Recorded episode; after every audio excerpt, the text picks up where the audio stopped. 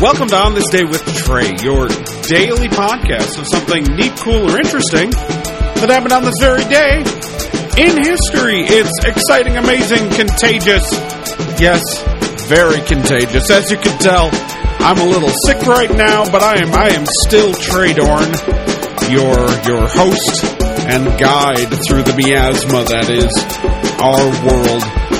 and today, today is December 31st, the final day of the year. The last one. The big 31st. Anyways, let's talk about what happened on December 31st in history. On this day in 1897, Brooklyn, New York spent its last day as a separate entity before finally becoming a part of New York City. Of course, January 1st, 1898. That's right.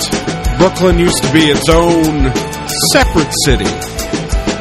If you're old enough to remember Brooklyn being a separate city, you're a liar. You were not alive then. That's that's really all I got. Happy New Year's, everybody. Have a safe one tonight, and uh, hope your next year is as good as this one. And I swear I'll sound better tomorrow. I promise, actually.